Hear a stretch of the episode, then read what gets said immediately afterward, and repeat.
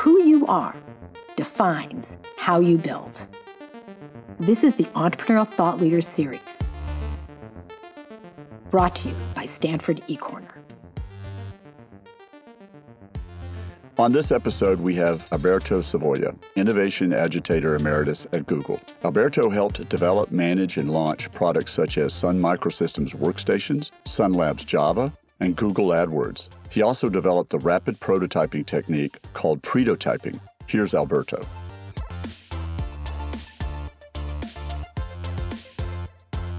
This is my battle cry these days. Failure bites, bite back. I'm a serial entrepreneur and I kind of got my butt kicked a few times. And uh, uh, the last time I decided I don't want this to ever happen again to me or anyone else. So my mission is to help entrepreneurs, most of you here, to teach you how to fight failure and win consistently. But first, let me tell you, uh, I'm going to structure it very simply. Seven strategies in 35 minutes. I don't have a lot of time, but fortunately there is a book that you can buy out there that, you know, you can spend six hours in my uh, company. And I was told, give, you, give the advice you would give to your 20-year-old self. So a lot of 20-year-old here, but regardless, this advice is timeless. So whether you're 20, 30, 40, 50, 60, this entrepreneurial advice uh, is uh, applicable. Now, my entrepreneurial journey, as you can tell from my accent, I was not born here. I was born in Italy. And uh, like pizza, I decided to come from Italy to America for bigger and, uh, and better things. And of course, what do you do? So I landed in Silicon Valley. I decided I want to join a startup. And I joined in 1985 a little startup called Sun Microsystems, pre, pre, pre-IPO. And uh, some of you are too young. You don't even know about this company, but it used to be kind of the, like the Google uh, of those days. And I had a very good uh, run there for about 30, 13 years. I was in engineering at, the, at first, and then I uh, ended, running, ended up running a research group. And the stock went great. And so I thought, wow, this is so cool. You know, startups are great. This is awesome. I want to do my own startup. So I left Sun and I started my, my first company. We raised $3 million in VC funding. And 18 months later, we received an offer for acquisition for $100 million. You think we accepted that offer? How many think you we accepted? Nobody? Are you fool? Yeah, of course you accepted it. you accepted it. You know, this was 2001. That's like a billion today. Don't be an idiot. Take it. right? Uh, take it. So it worked out very well. And I thought, wow, you know, this is easy. So I, I thought, well, I call my friends in Italy. Hey, Mario, come to America. It's good. You know, this is, um, and so I spent a year at the acquiring company. Uh, and then I joined another little startup pre-pre-IPO called Google as uh, the first engineering director. And, uh, you know, among other things, I led the ads team and we all know how well Google did. So I thought, you know, this is really easy and I'm kind of good at picking startups. So if I raise $3 million and exited with a $100 million offer, if I raise $30 million, I'm going to exit at 1 billion. You know, the math doesn't really work like that, but you know, in, in my mind, that sounded good. So my second, my second startup, which I founded, raised $25 million from the best VCs in the Valley. Uh, we developed this tool that people told us, if you can build the software development tools, everybody will flock to your doors. Please build it, uh, and we will buy it. So we built the tool, spent two years to build a very sophisticated uh, product. Every, we won every possible awards for technology. It was an amazing tool. So I thought, wow, I'm really good at this. You know, I'm, I may be the Italian Steve Jobs. Stefano, Stefano Giobini. You know, I thought that sounds good. It has a ring to it. Except that five years later, bang, we, we know, we had a fire sale. All those people that told us, if you build it, we will buy, somehow disappeared, even though we built exactly what they said we were going to build. So this time my reaction was a little different, and I created this acronym that stands for why the failure, right? so I, I asked myself, why did we, uh, why did we fail? And I decided, okay, I want to study failure. So I went back to Google as engineering director, but also as innovation agitator to try to shake new, uh, new ideas out of Google. And you cannot innovate without fail failing. So I became from an engineer, I became an innovation agitator and I always wanted a PhD and I didn't get it, but I got an FD. I'm a doctor of philosophy. The only one in the world. I don't know if anybody in the planet has studied failure more than I did. And I'm here to share with you some of uh, these ideas. So I only have time to give you seven strategies. I started with 10 and then I timed it and I couldn't do it. So I decided, Alberto, you're gonna talk fast and you're only only gonna give them seven strategies. First one, obey the law of market failure. The law comes in two parts. The first one is pretty depressing. Most new ideas will fail in the market. The second one gets even more depressing, even if competently executed. Now, if you've been around the block, you know that's true. Most new ideas, most new companies, most new products from existing companies will fail in the market, right? The data is, you, you, you cannot fight against it. But what about the second part? What does it mean that they fail even if competently executed? It means that even if you're at Google and you launch products that are squarely and what Google is good at, the law of market failure applies to you. If you search for Google failure, one of the pages you'll come up with is called the Google Graveyard, apparently put together by a Microsoft product manager who was kind of upset at Google at the time. And, but it illustrates that even large companies fail a lot. I ask my students, take a piece of paper, write all the Google products you know of, and then I show them the list of the failures that I know of, and the ratio is usually five or 10 to one. By the way, the, the uh, Google, uh, Google didn't like what Microsoft did to us, so we created the Microsoft Morgue, which has even more failed products, right? So this is pretty much par for the course. You know, the, the law of failure applies to everybody. But then I started to say, okay, law failure is true. I'm going to obey, but why do most new ideas fail uh, in the market? So I, I, did my research, look at thousands of failures, and basically I put them into three major buckets uh, with a convenient acronym FLOP. Failure due to launch, operation, or premise. Failure due to launch means that the market doesn't know about your idea or cannot reach your idea. So essentially kind of a failure of marketing. People don't know about it. Failure due to operation means the product doesn't work, right? The app crashes or maybe it's a restaurant and the food sucks. Failure due to premise means that even if you market it well, even if it works well, people simply do not care about your new product idea. Which one do you think is the most common source of failure? Well, I'll hold the suspense. It's the last one. Most new ideas fail because the market simply does not care. And as we'll see, even if they tell you, yes, yes, build it, we will buy it, that's not the case.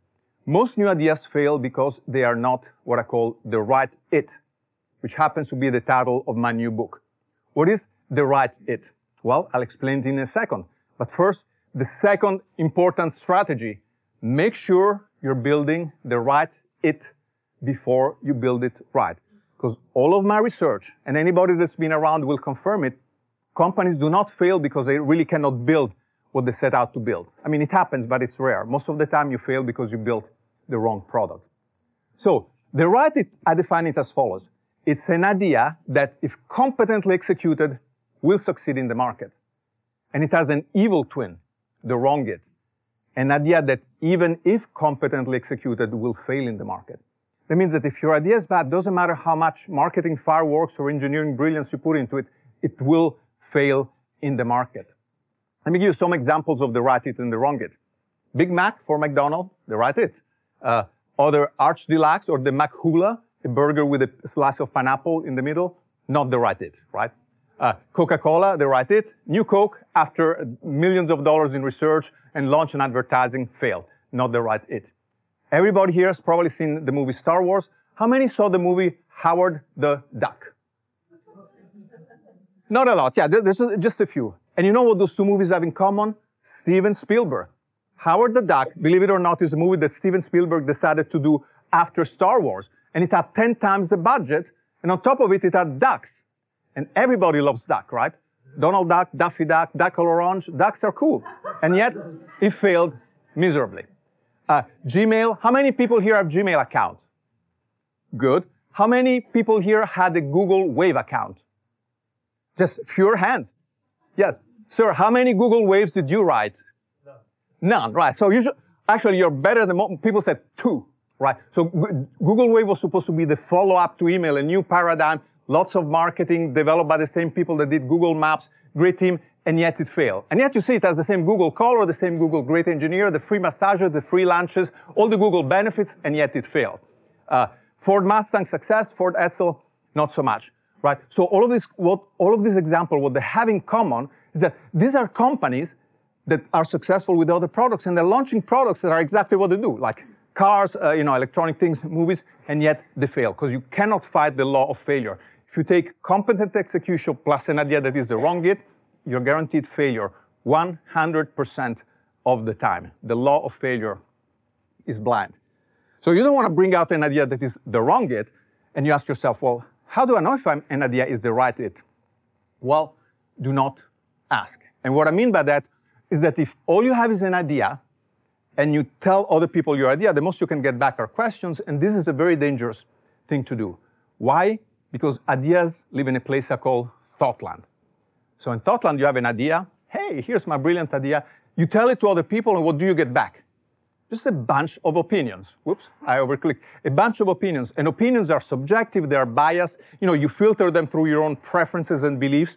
I, for example, I thought that Uber was a terrible idea strangers picking up strangers from strange places and driving them to spend the night at a stranger's house on the couch. That's another startup idea, Airbnb, which I thought was terrible, right? So you need to filter uh, these ideas. Two horrible things happen in Thoughtland. The first one is if you have an idea uh, and people think it's the greatest thing ever. One of my favorite examples is the Segway Transporter. You know, those little scooters that you used to see a few years ago. When this was about to be launched, everybody talked about it, right? Everybody thought best idea ever. It was in the cover of magazines. It had some of the best VCs in the valley. Architects said cities will be redesigned so everybody's going around in a scooter, right? So, and then they launched it, and who do you see riding segways?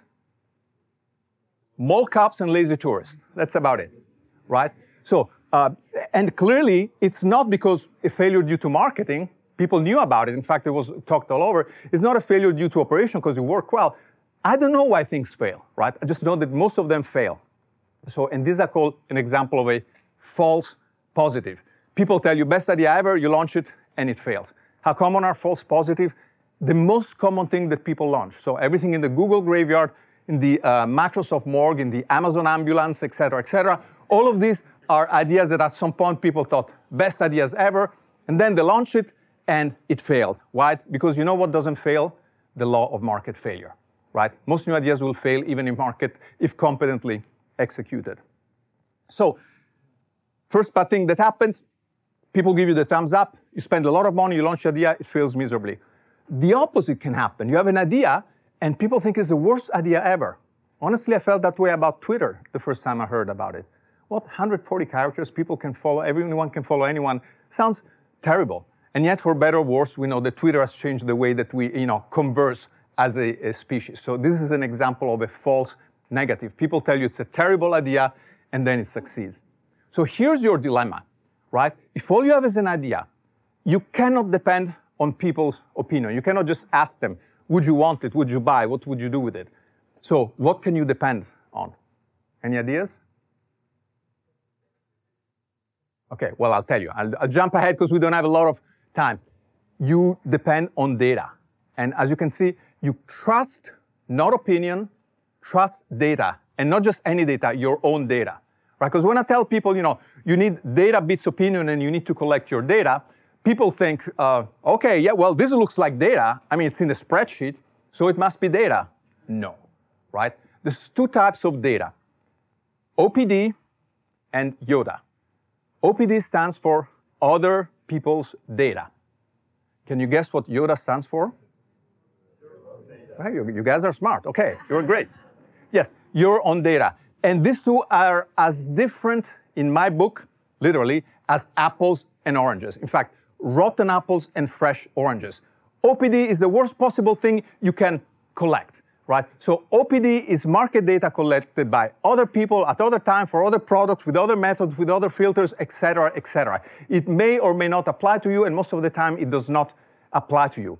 It's dangerous because just because other ideas similar to yours have failed doesn't mean that yours will fail. Imagine if Elon Musk, thinking of Tesla, thought, well, let me see how other car companies did with electric cars. Uh, you know, zero of them succeed. I said, well, okay, forget this Tesla thing. I'm going to go and do something else, right? So just because other companies fail with an idea doesn't mean that you will fail. The opposite is true. Just because others have succeeded in the past with your idea doesn't mean that yours will succeed. Apple succeeded with the iPhone. Google succeeded with Android and Samsung. Uh, did Amazon succeed with the Fire Phone?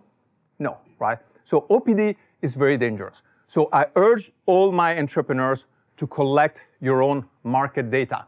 First-hand, fresh, local, recent, recently collected, and most importantly, your data needs to have skin in the game. What do I mean by skin in the game? If I ask you, what do you think of my idea? And you tell me, oh, Alberto, it's good. I said, should I leave my job to pursue it? I say, sure, go, go for it. Right? You have nothing at risk. Skin in the game means that as an entrepreneur, you're putting, you're risking, right? You're risking your time, your reputation, your money to go and start a new venture. You're putting your own skin in the game. You want to get skin in the game back from the market, right? And skin in the game can be the market's time, money, commitment, information, reputation, something of value and at risk. Let me give you a very simple example. Uh, Susie came up with a great idea, a smart hammer, so you, you hit the nail instead of hitting your fingers. She goes and asks people, hey, you know, I'm thinking of this hammer, do, would you buy it? And some people said, yes, good idea. Other people say, bad idea. Does this count as data? No, right? This is opinions. Now, in another scenario, she, she says, well, I'm planning to build this hammer, and if you give me $50 deposit, I will make sure that you get one of the first one. So some people say it's a lame idea. They're dead to me, you know, just like in Shark Tank. You're dead to me. But uh, the other people say, instead of saying it's a good idea, if they actually open their wallet and give you some money, you have the first indication that the market really is interested in your idea, right? You fix an asymmetry. Before you put in your skin in the game by quitting your job or getting VC funding, get some from the market. Uh, so that's a, what we call Yoda. You can quote me on this. It's much easier to get people to open their mouth than to open their wallet. The hardest thing an entrepreneur can do is to get companies and people to open their wallet. I've been told so many times, Alberto, it's a fantastic idea, go build it. And then when I went to sell it to them, said, well, yeah, not tonight. We're having a bad quarter, forget about it, right? So it's very uh, important. You need to change the way you approach market research from this traditional model of doing market surveys or asking people this question, if we build it, will you buy it? Which is how most market research is done, by the way, right? You, you ask these questionnaires you flip it around completely 180 degrees. Think about this. If you buy it, we will build it. Now, this seems very counterintuitive, but I will give you example of how exactly how to do it. Uh, because now you're asking, well, don't I have to have a product built before I can see if people want to buy? And the answer is no. You don't build it, you pretotype it. This is not a typo. This is a word I invented, pretotype it, because it had to be invented. So uh, strategy number five is pretotype it. What is a pretotype? Well, it's the simplest artifact or technique you can use to collect Yoda very quickly and very inexpensively. So th there is a big range bet between having an idea and the final product. That could be years, months, you know, uh, millions of dollars. And the way I see it, pretotype come very, very early.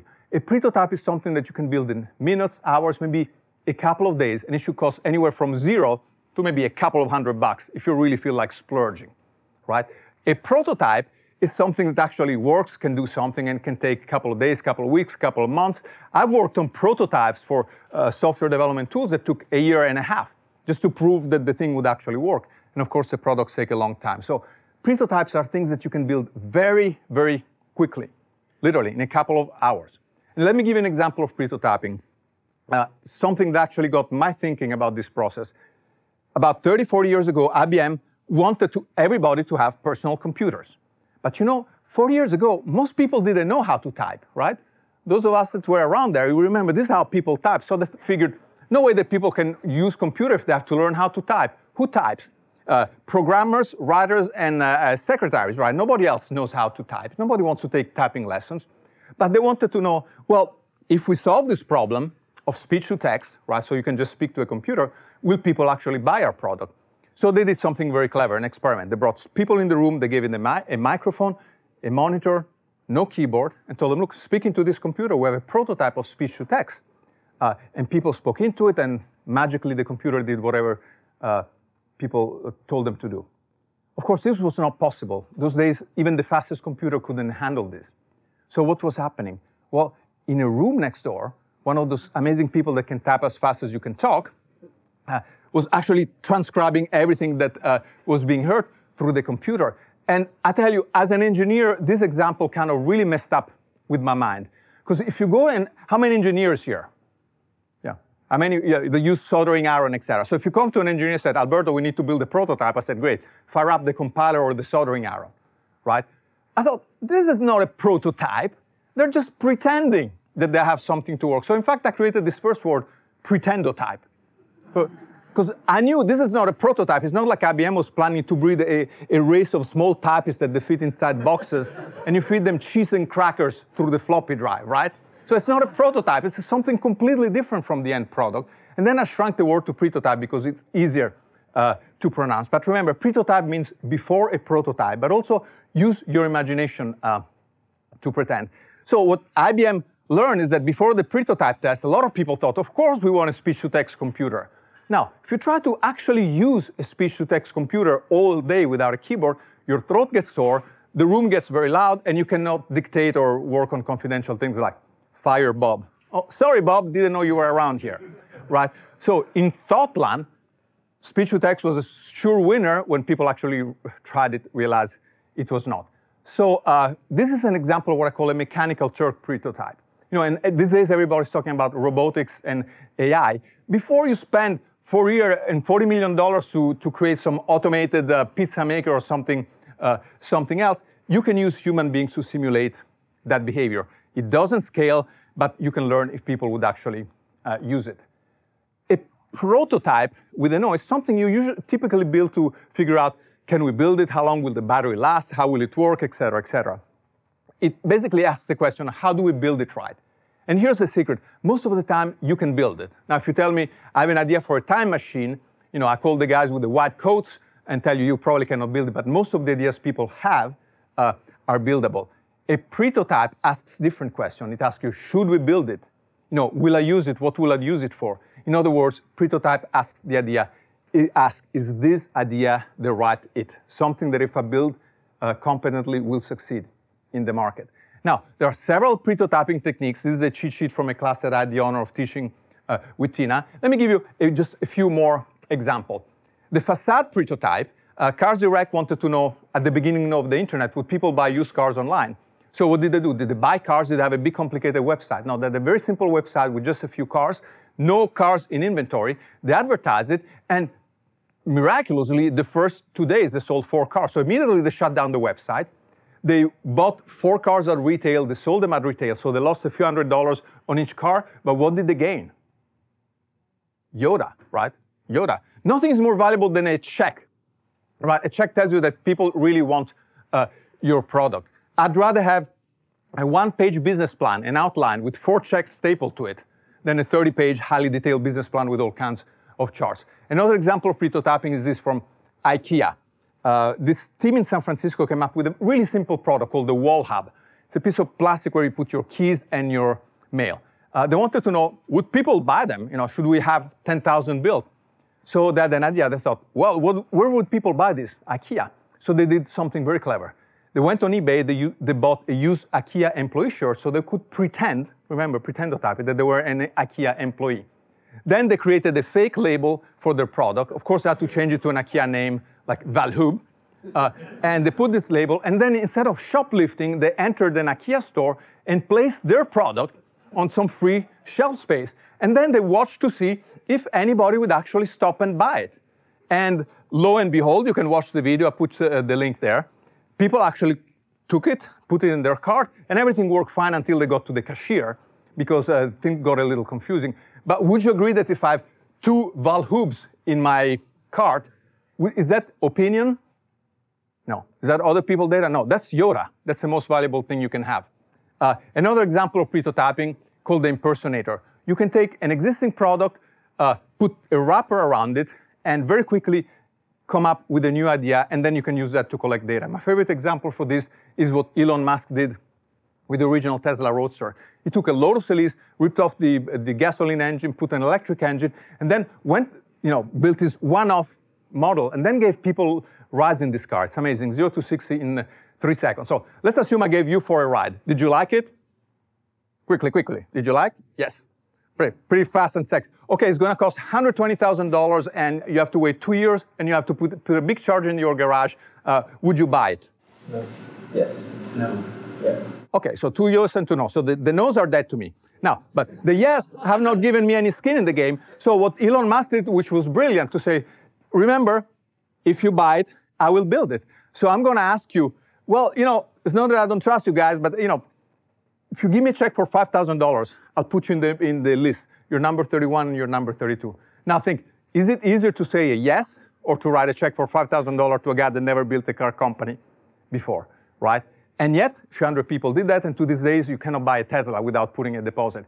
So if you think that my idea, if you buy it, we will build it, is crazy, Tesla is a perfect example of that uh, in action. You want to do this because you want to fail fast and cheap. People talk a lot about failing fast, but as you can tell from how fast I speak, that's not fast enough for me, right? I tell, tell them, I want you to fail Ferrari fast and Fiat cheap. Sorry, Fiat, right? Uh, so, because remember, most new ideas will fail in the market, which means that you have to test a lot of ideas. And if you take six months to test an idea, uh, good luck, right? Unless your luck is going to take uh, forever. So pretotyping allows you to test very quickly. More importantly, you're not going to experience painful failure, right? Because you spend $20 to do, an exper- to do a, a pretotype test. It's an experiment, right? It doesn't hurt. Definitely doesn't hurt after uh, as much as spending three years and $25 million to build a product that, that, that people do not want.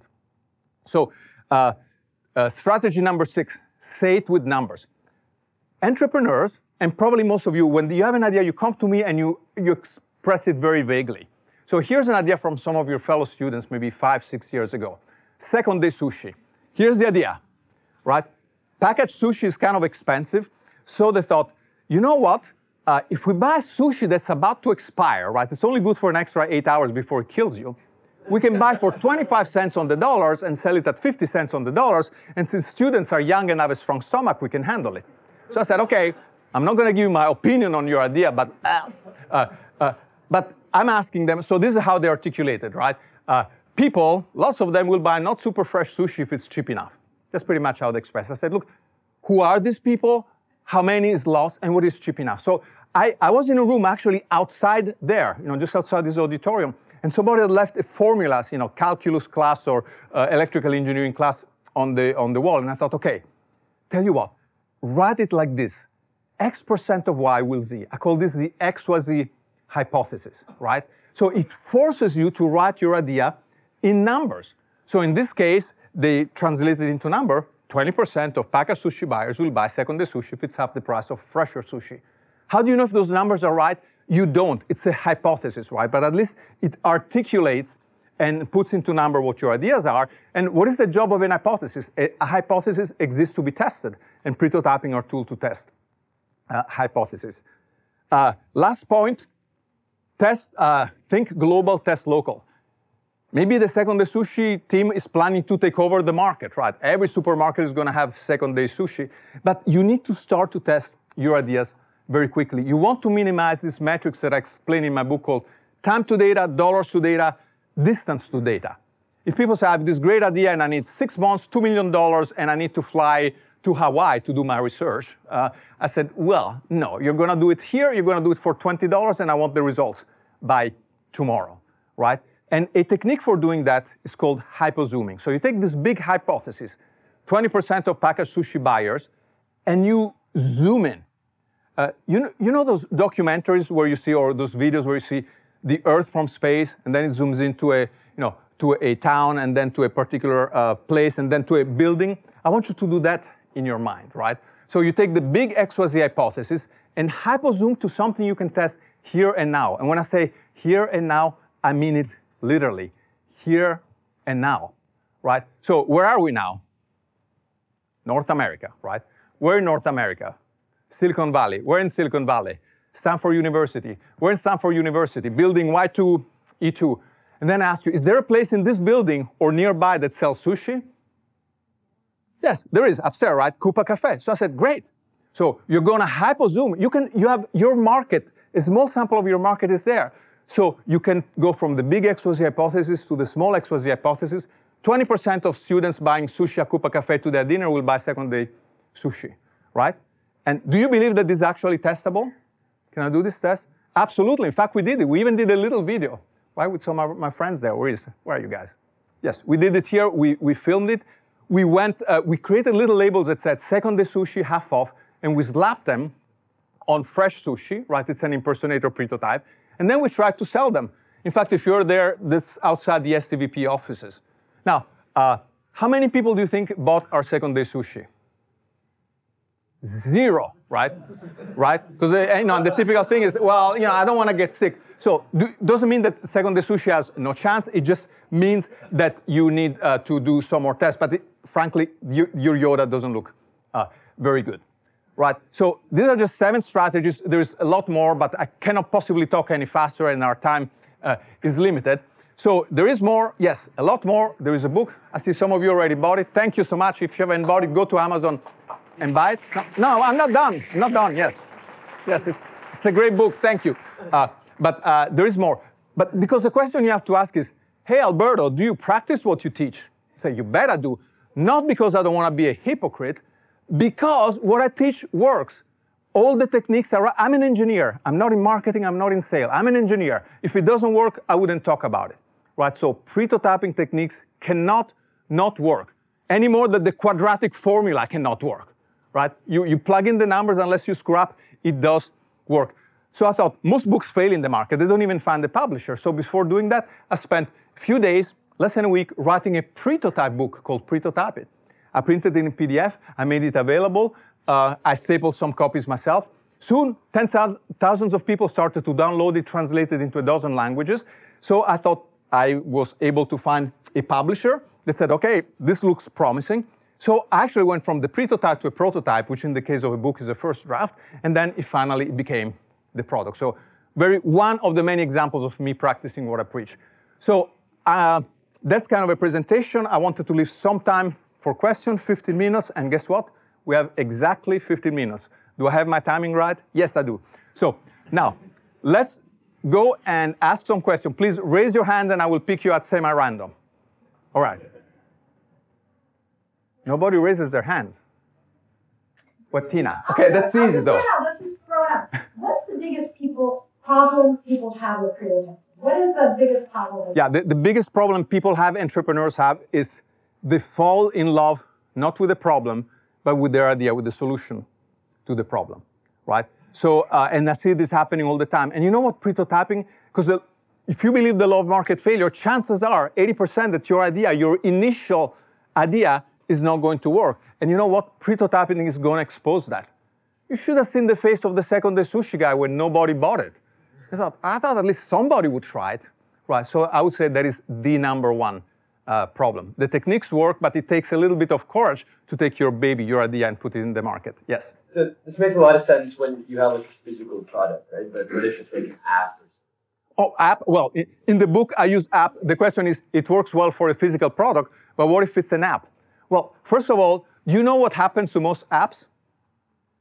They die a very slow death, you know, in the, in the app store. So most apps are the wrong it. People don't care. And yet, you know, it's the number one thing that people want to do.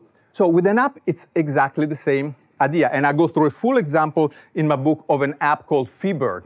You know, there are bird, bird watchers. And in this app, you, you can use it. If you spot a bird, you can say, I know where this bird is. And if you pay me $5, I will disclose the location, right? So it doesn't matter what the idea is. So I go through an example of exactly how you would pretotype that. And let me tell you what, it doesn't involve writing a single line of code. Are you a programmer, computer scientist? Yes. Okay, resist the temptation.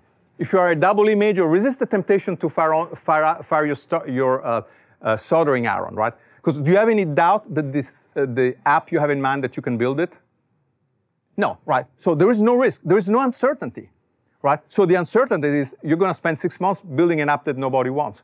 So one technique you could do that without writing any code, I know it's hard to resist, you can fire up uh, PowerPoint and you can have a simulation and create a little bit of what your app is supposed to do.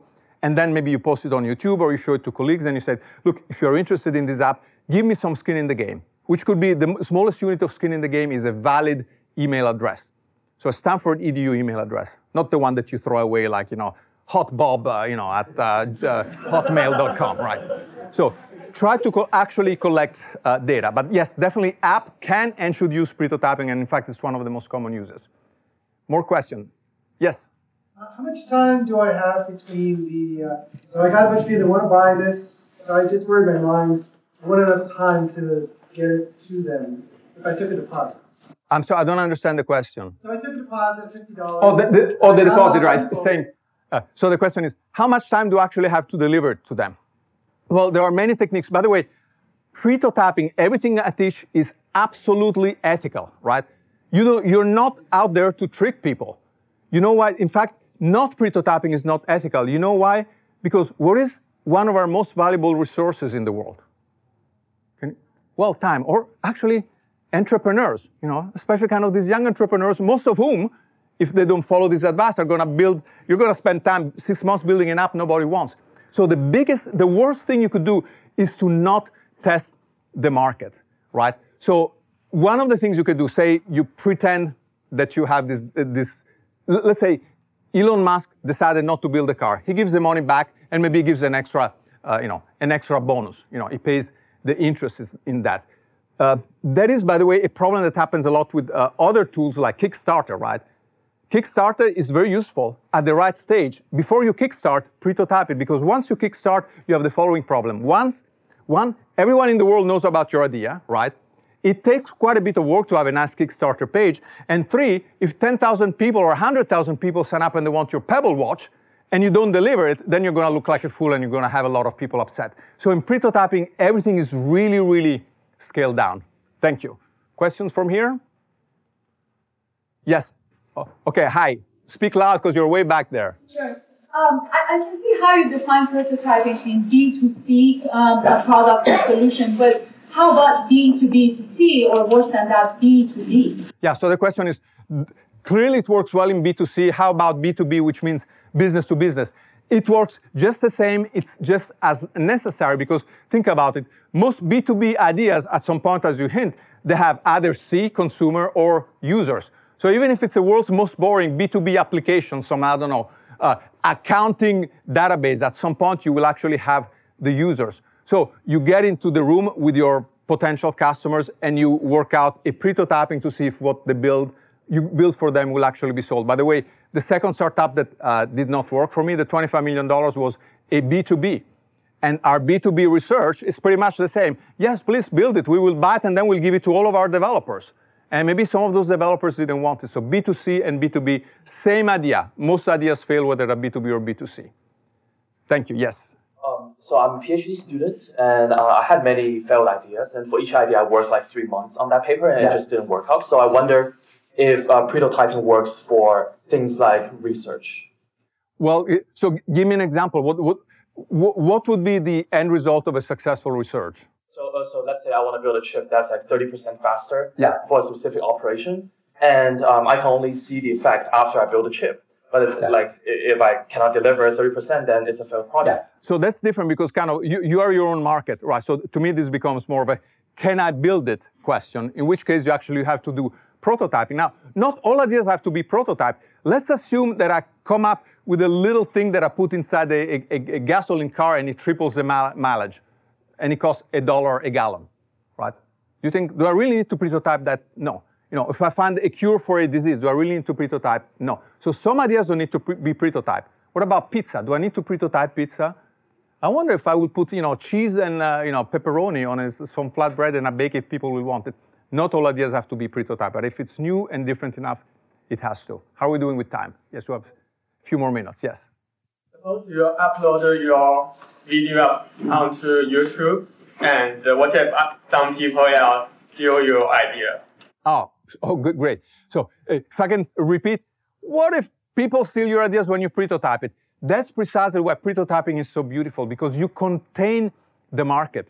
Those of you who still remember your statistics, uh, if you have a sample of 100 people from your actual target market, so it's a very careful sample, that's all you need to test. As opposed, as I was talking, say, with the Kickstarter, where you let the whole world know about it. So you can really contain the number of people that are exposed to your idea. And let me also give you this other explanation. What is the risk that your idea will fail in the market? 80 to 90%. What is the risk that another entrepreneur hears your idea and decides to steal your ideas? It's negligible, right? In fact, it's very hard to even get other entrepreneurs to listen to your idea or to bring them on as partner. Most entrepreneurs want to build, you want to build your idea? You want to build your app or his app? You want to build your app, right? You know when people steal ideas? After they know it's the right it, right? So after it's the right it, of course, then you have to build it right. You have to compete like crazy. At the beginning, nobody cares about your idea. Maybe you, you're really unlucky and somebody's just thinking of building exactly the same app, but play the statistics. 80% chance of failure versus 0.035% chance somebody steals your ideas. I would try to avoid failure. Don't worry about people stealing the ideas, honestly. Okay, how about this side? This side has been pretty quiet, except for Tina. Yes. Um, so I have a question. I know that teaching with you, one of the most important things about this is that in very complicated products or services, there are often some very specific things that can be tested that might be just a hypothesis about one part of it. Yeah. So as opposed to doing the whole thing. Can you talk about that? Yeah, so you don't need to test the, you have a specific example in mind? Well, sometimes like a Google Glass. Okay, yes. Yeah, so Google, perfect example. Google Glass, by the way, in my book, it's not a failure because it has been pretotyped. At no, at no point did Google go out and order 1 million Google Glass, right? If you remember, you actually had to sign up and uh, pay $1,500 to participate in the Google Glass Explorer uh, program. So don't think that Google thought from the beginning this is going to be huge. They would have liked to, but they knew it, it, they, they knew it wasn't guaranteed because they never built you know, a million of them. So in the case of Google Glass, great example the way they pretotype it, first they created a video which showed you in YouTube, like just like for Yap, it shows you what the world would look like through Google Glass. Because at the time, the technology, you still, still needed a backpack. And then you were able to buy it only in very small amounts, and if you had to jump through a bunch of hoops and pay $1,500. And then they gave it a handful to these people, and they started to collect Yoda, your own data. And one of the things they learned, uh, even if everything worked great in the technology, one of the things they could not predict is that if people knew that uh, you're being recorded by Google, Google, Glass, they didn't like you at all. So they came up with a rather derogatory term. Can I use it in this forum? Yeah. So they were being called glass holes, right? So the people that bought the Google Glass and they were going around and trying to, to video stuff, they said, just take them off, right? They were bar- ban- banned in a lot of places. The interesting thing, you could have simulated that. And in fact, there were some people pretended to have Google Glass to see what the reaction would be without anything actually functioning. Uh, yeah, so a lot of unexpected results uh, come out. Any more questions? Yes. So some products are only useful after it reaches some scale. For example, like yes. social network. Also, like the AI products sometimes rely on like huge amount of data. Yeah. Good, good, very good, excellent question. You said some products. How are we doing time? Right, we have four more, four more minutes. Some products need scale to be successful. Some AI products, right? You need a lot of you know uh, learning before they can become useful. Beautiful. I have an example actually in the book where I tell you how you could simulate and test an AI product without scale. Uh, in fact, I, I, I knew that Amazon Alexa was going to be successful about a couple of years before it did because I built my own pretotype. A pretotype was a can of beans, which are wrapped in some black plastic. I didn't know what it was supposed to look like. And then it's called a, a Pinocchio pretotype. So it doesn't do anything, just like Pinocchio is a puppet. But then I put it in strategic places around the house, trying to think, you know, if these companies actually build the speakers, would they work? So my first iteration of my version of Alexa, well, I didn't know the name, was I would ask, uh, I called it Hal. Hal, what time is it? You know, Hal, play me some Led Zeppelin.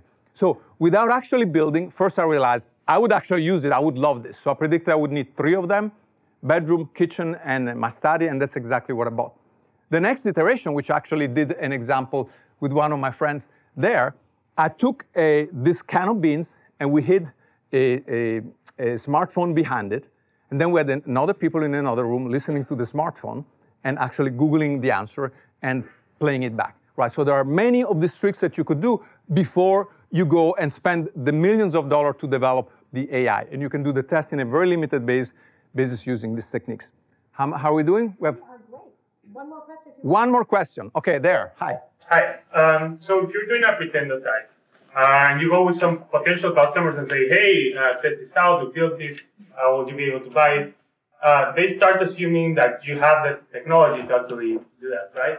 And when they ask for stuff and you can't deliver on that because yeah. you're just pretotyping, uh, will that get you into trouble? Well, right. So re- remember the thing.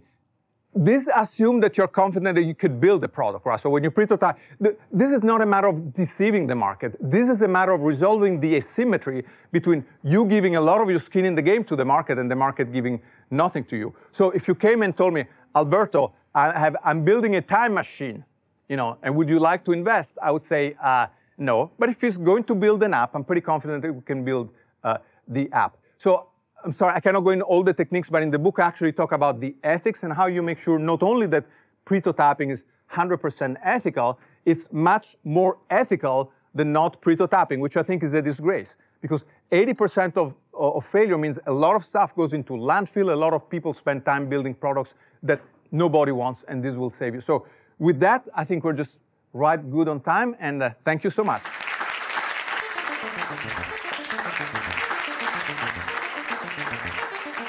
The Entrepreneurial Thought Leader Series is a Stanford eCorner original production, supported by the venture capital firm DFJ. The stories and lessons on Stanford eCorner are designed to help you find the courage and clarity to see and seize opportunities. Stanford eCorner is led by the Stanford Technology Ventures Program and Stanford's Department of Management Science and Engineering. To learn more, please visit us at ecorner.stanford.edu.